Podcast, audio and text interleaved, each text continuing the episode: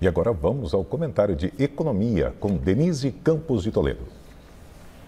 Os dados do mercado de trabalho são muito positivos, não só pela queda do desemprego para 7,9% no final do ano, mas pela retomada do mercado ao longo do ano, com recuperação também do rendimento médio real, que teve em dezembro a oitava alta consecutiva, ficando apenas 1% abaixo do pré-pandemia. A massa de rendimento, que vem dos ganhos de contingente e do contingente da população ocupada, aumentou 0,5% em dezembro, patamar 4,5% acima do pré-pandemia e 13% superior a dezembro de 2021, o que tende a dar algum fôlego ao consumo. Só que nos últimos meses de 2022, independentemente da redução do desemprego, houve desaceleração no ritmo de evolução da população ocupada, que já pode ter tido relação com a perda de ritmo de alguns ramos de atividade, como nós vamos poder conferir no PIB de 2022, que vai ser divulgado na quinta-feira.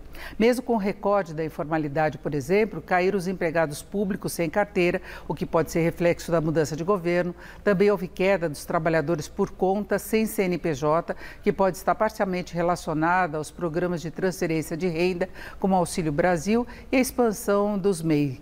Mas houve desaceleração do avanço dos informais, assim como do emprego formal que cresceu apenas 0,2% de novembro para dezembro.